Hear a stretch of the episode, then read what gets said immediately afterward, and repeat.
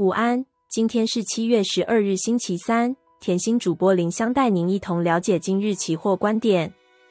在昨日提前反应，且面对七月六日缺口与月线的压制，相较美股四大指数昨日全数收红，台积电 ADR 也上涨超过百分之一。台股今日开盘表现冷淡，小幅走跌，并在平盘附近震荡。随后又是 AI 领军带动，电脑周边上涨百分之三点五，成为支撑盘面主力军。航股纬创再创新高，广达继续飞黄腾达，全指股有称，重中之重的电子放火，金融翻红，大盘价涨量增且加量拉高收小红，现货尾盘放量跨越十日线去逼近月线，让 KD 指标向上及 MACD 缩脚继续，展现多方态度，有砸空单毫不让散户占一点便宜之势，月线呈下，外资与散户期货部位的增减，也是多空力道的观察点之一。今日外资调节多单四千零五十一口，至仅存一百五十三多单，将这两日期货落袋为安，暂退出观望即将公布的美国 CPI、PPI 数据。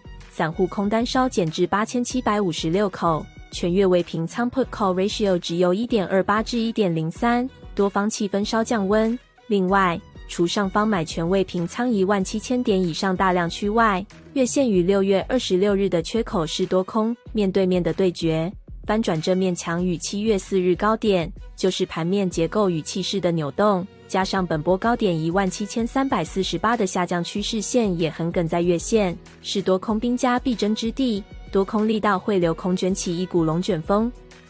造成以月线为气旋的剧烈波动。以上资讯仅供参考，投资人应独立判断、审慎评估并自负投资风险。谢谢收看，拜拜。